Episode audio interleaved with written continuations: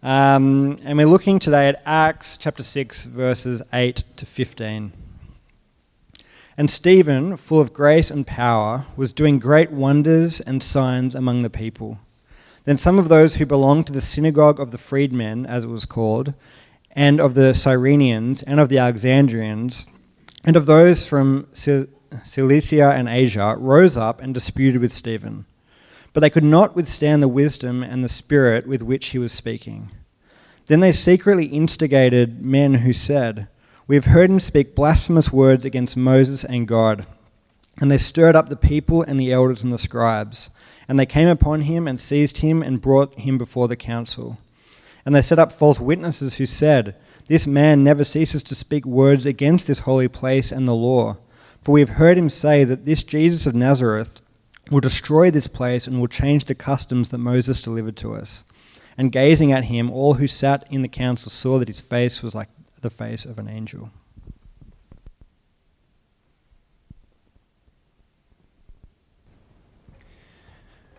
Well, good morning and welcome. I'm Jeremy. I'm the lead pastor here, and it's um it's great to have you with us as we move through the book of Acts and as we look at the story of the early church and what happened immediately after Jesus' death and resurrection. Um, and it's incredible to see the work that God did in His church then, but to remember that the same gospel is the same gospel that we believe in, and the Spirit who is at work in that church is at work in the church today. And so it's, um, it's great to be able to dive into this text. Now, just to um, double back on something Jacob was speaking about before, Alpha on Monday night was a great night. It's not too late if you've got friends and family who you think they could really benefit from this, or this would be a great space for them to investigate Christianity. Week two, which is on the question of who is Jesus, and particularly whether there's any historical evidence on who he was and the claims he made. That's the week tomorrow night, and it's a great week to jump in. So it's not too late to invite people along. We'd love to have you be a part of that. But I'm going to pray just before we open this text this morning, because what we're going to see from the story of Stephen is that courage comes from grace and power, and grace and power come from Jesus. And so, if we're called to be a courageous people, it comes through experiencing grace and power through Jesus. So, I'm going to pray that that's the impact that He would have on His church today. Let's pray. Father, we praise you that you are a loving God, that you are the eternal God, the maker of heaven and earth, the author of life. And yet, you are the one who emboldens and empowers us, a sinful and broken people, and that by your grace, you strengthen us to do things that in our own strength we couldn't do, to witness to the gospel and to live lives for the glory of Christ. And Father, we just pray that as we consider just how much you have loved us through Jesus, that it might move us to be people like Stephen, like others in your early church, and like those who are witnessing to Christ all around the world today that we be courageous for the sake of your holy name. Amen. Well, I don't think there's ever been a time when we weren't worried about teenage boys. It's more that we're just kind of like, all right, what are they up to now?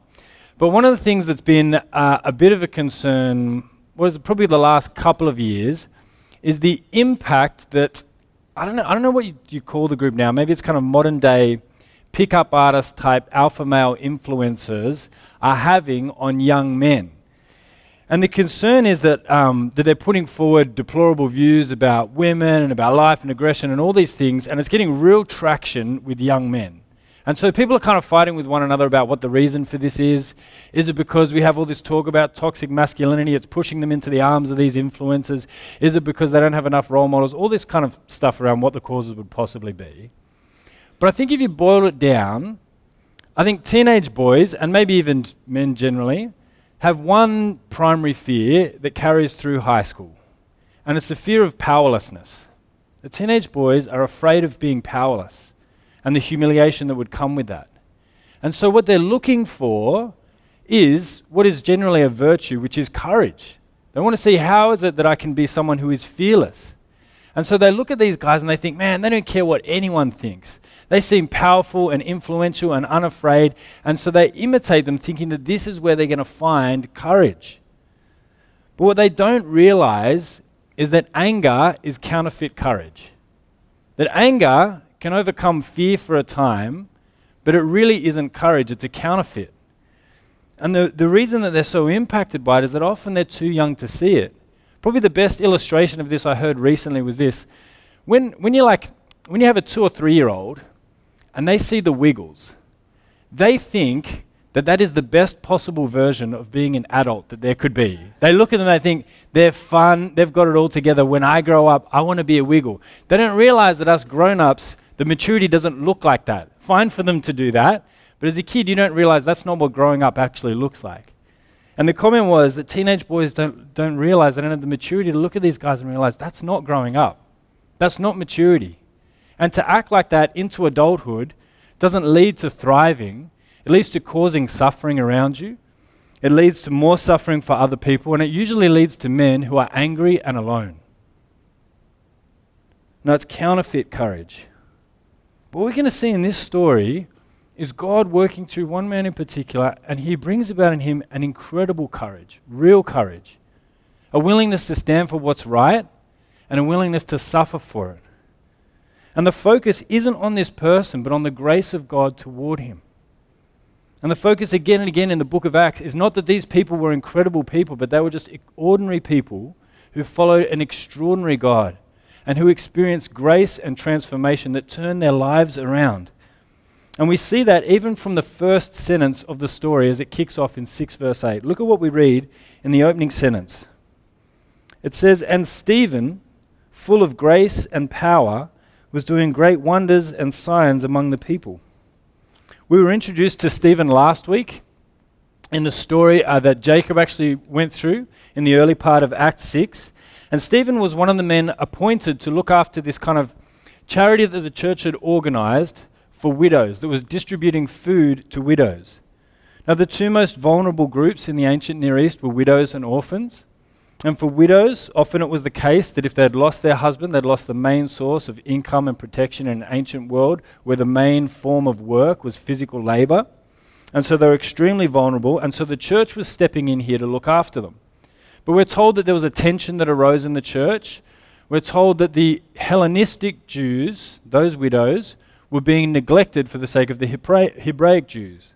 Now, if that doesn't make much sense to you in terms of groups or why that would be a problem, Basically, the Jewish people were those who had lived in Israel, and so they were kind of, you know, Hebraic Jews, and those who were called Hellenistic Jews or Greek Jews were ones who had lived elsewhere in the Roman Empire. They spoke Greek as their main language, but they'd moved back to kind of, you know, the main the motherland to live as Jewish people.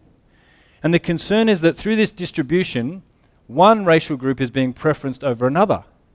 And the leaders of the church hear this complaint and they don't Uh, what I love about it is how they respond. They don't, they don't kind of stand there self justifying or be like, well, it was an accident or we don't know what happened. No, they're just like, this isn't right.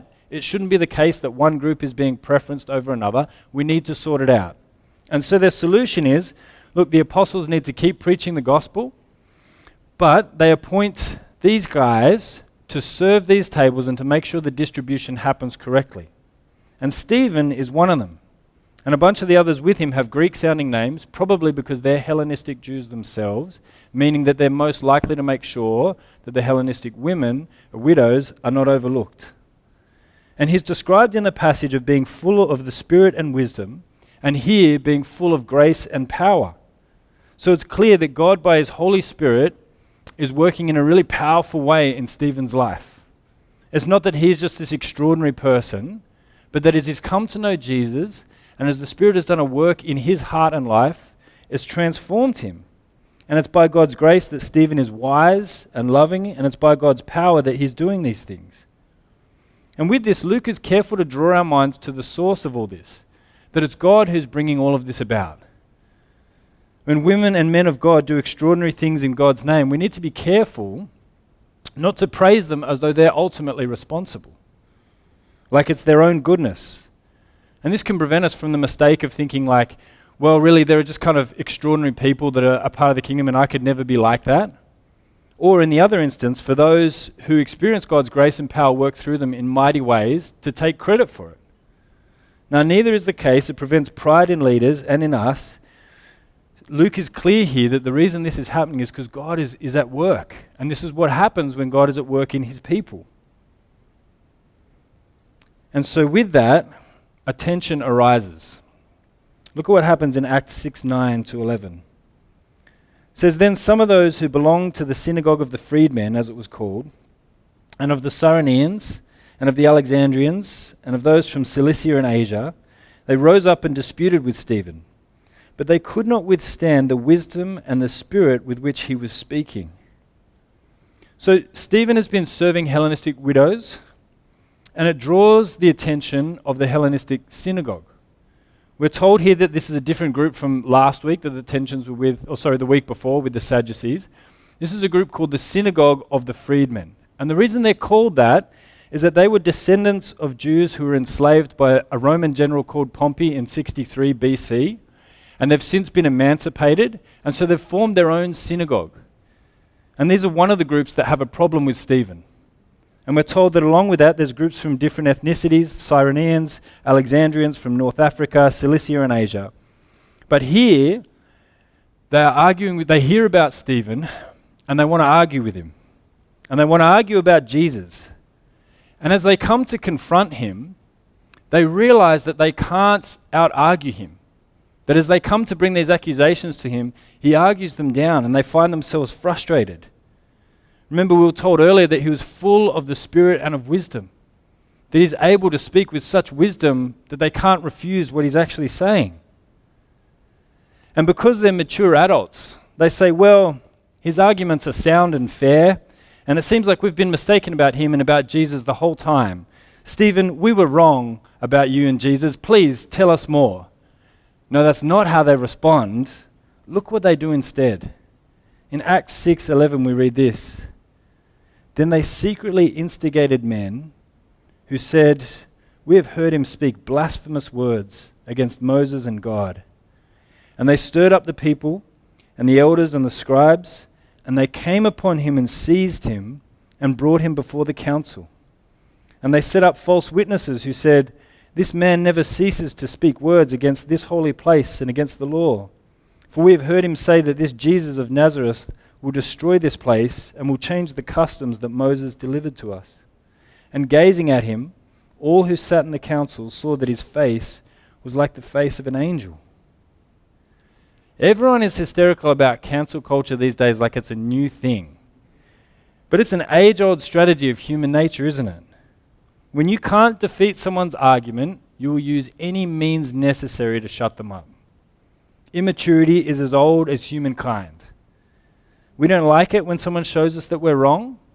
And we usually, instead of responding with humility and repentance, we double down on our position and we want to silence the person who's upset us. And so they bring, instead of speaking to him and arguing with him, they bring false witnesses against him. That's what they choose to do. They bring false witnesses to come and say that he's been doing certain things or saying certain things that he should be arrested for. And the charge brought to him is twofold. We're told here that it's about Jesus and it's about the temple.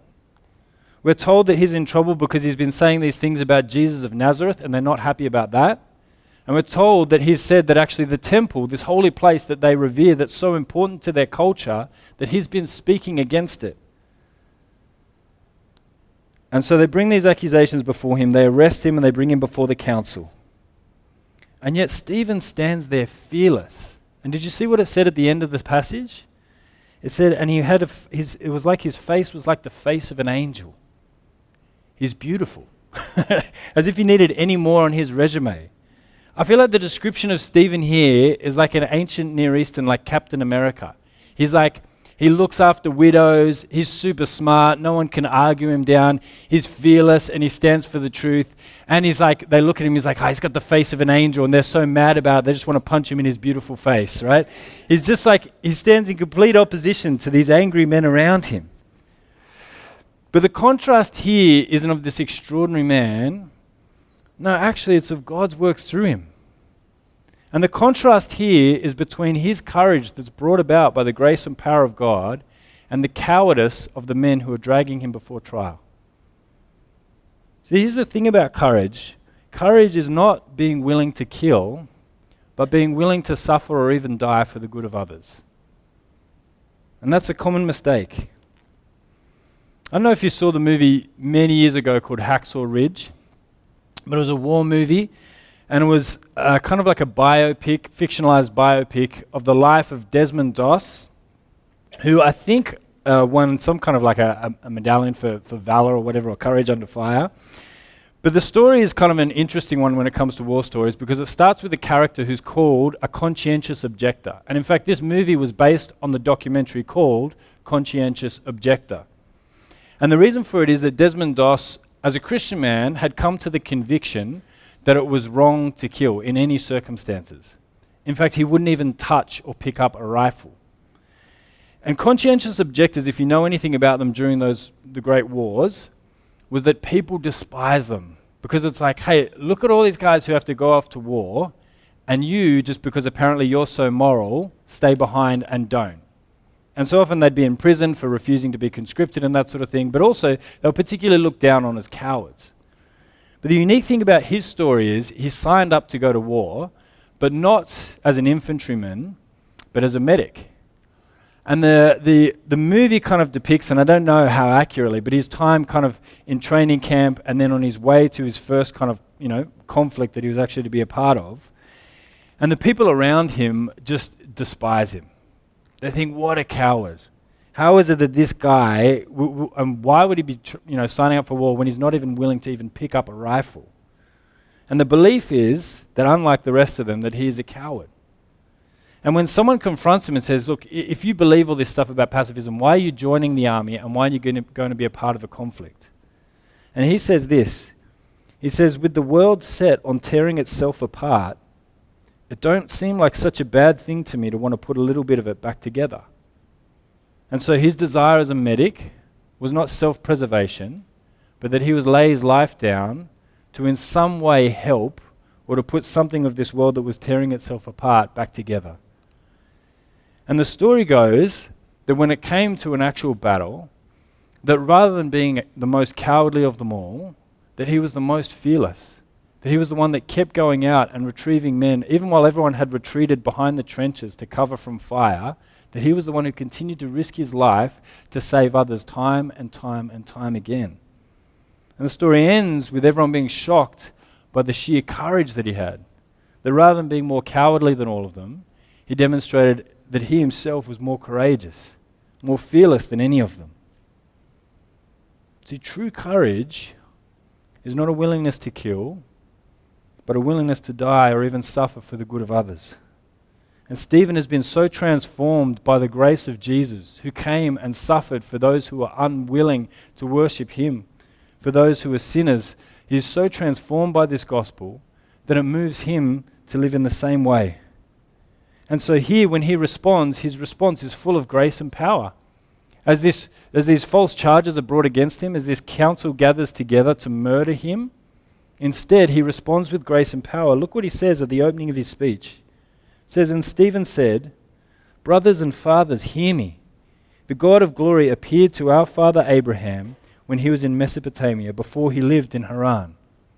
This is how he opens his speech, respectfully. He calls them brothers and fathers. He starts with the common ground that he has with them. He starts with Abraham, a biblical figure that they can all agree on. He doesn't get up and rail about the false charges brought against him. He calls them brothers and fathers and he says, Look, just, just start with me at a starting point, which is what we both say we believe that the Bible is true and that Abraham was one of God's people. And then he goes on to lay out subtly his defense against these charges. The charge is that he's preaching Jesus and that that's a problem, and the charge that he is speaking against the temple. And he starts by going through the whole story of the Bible, and this is the longest recorded speech in Acts. And we're not going to read through all of it, just in case you were just you're like, oh gosh, what's the time already? But it is the longest speech that we get in the book of Acts because it covers in many ways the theology of the early church and how they related to the first half of the Bible called the Old Testament. And he starts first by subtly justifying the fact that even though Jesus was rejected by supposedly God's people, that this is a pattern that has happened throughout the history of Israel. He starts with Joseph. In 7 9, he says, And the patriarchs, jealous of Joseph, sold him into Egypt, but God was with him. Joseph is one of the heroes of the Bible. And here, Stephen outlines that look, even though he was God's appointed leader, It was people who claimed to be God's people who rejected him, who sold him even into slavery. And he goes on, it wasn't just Joseph. He speaks about Moses. In 735, he says, This Moses, whom they rejected, saying, Who made you ruler and a judge? This man God sent as both ruler and redeemer by the hand of the angel who appeared to him. So Stephen's point is this. He's saying to them, if you have this big problem with Jesus, just know that throughout the history of the Bible, throughout God's long story of redemption, that it's often been the case that God's appointed leader has been rejected by the very people he was sent to save. And that it's still the case through Jesus. And then he goes on to make his second point, which is about the temple. In Acts 7 48 to 50, he says, Yet the Most High does not dwell in houses made by hands, as the prophet says. Heaven is my throne, and earth is my footstool. What kind of house will you build for me, says the Lord? Or what is the place of my rest? Did not my hand make all these things?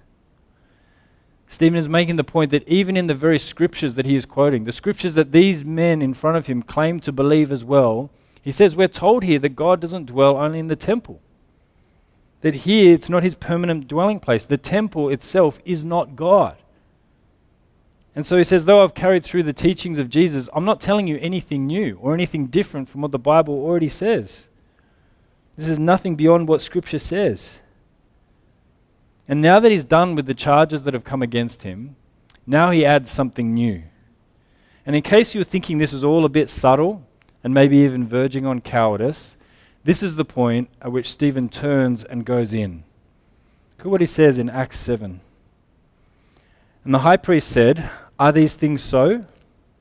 And this is Stephen's reply. He says, You stiff necked people, uncircumcised in heart and ears, you always resist the Holy Spirit. As your fathers did, so do you.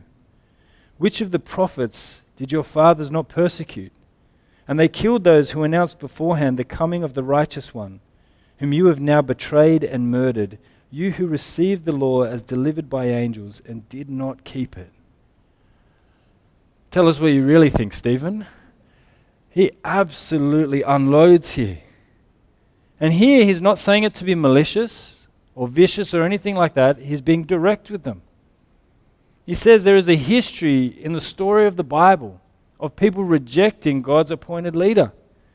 And he says, You who come here claiming to believe the Bible, you who believe the Ten Commandments that says, Do not bear false witness, have brought false witnesses against me. You who say you are the people of God, says, You are the ones who put the Son of God to death. You are the ones who betrayed and murdered him. And he's direct with them. And after this, they decide that they've heard enough and tragedy strikes. In Acts 7:54 we read, "Now when they heard these things, they were enraged, and they ground their teeth at him. But he, full of the Holy Spirit, gazed into heaven and saw the glory of God, and Jesus standing at the right hand of God. And he said, Behold, I see the heavens opened, and the Son of Man standing at the right hand of God. But they cried out with a loud voice, and stopped their ears and rushed together at him. Then they cast him out of the city and stoned him. And the witnesses laid down their garments at the feet of the young man named Saul. And as they were stoning Stephen, he called out, Lord Jesus, receive my spirit. And falling to his knees, he cried out with a loud voice, Lord, do not hold this sin against them. And when he had said this, he fell asleep.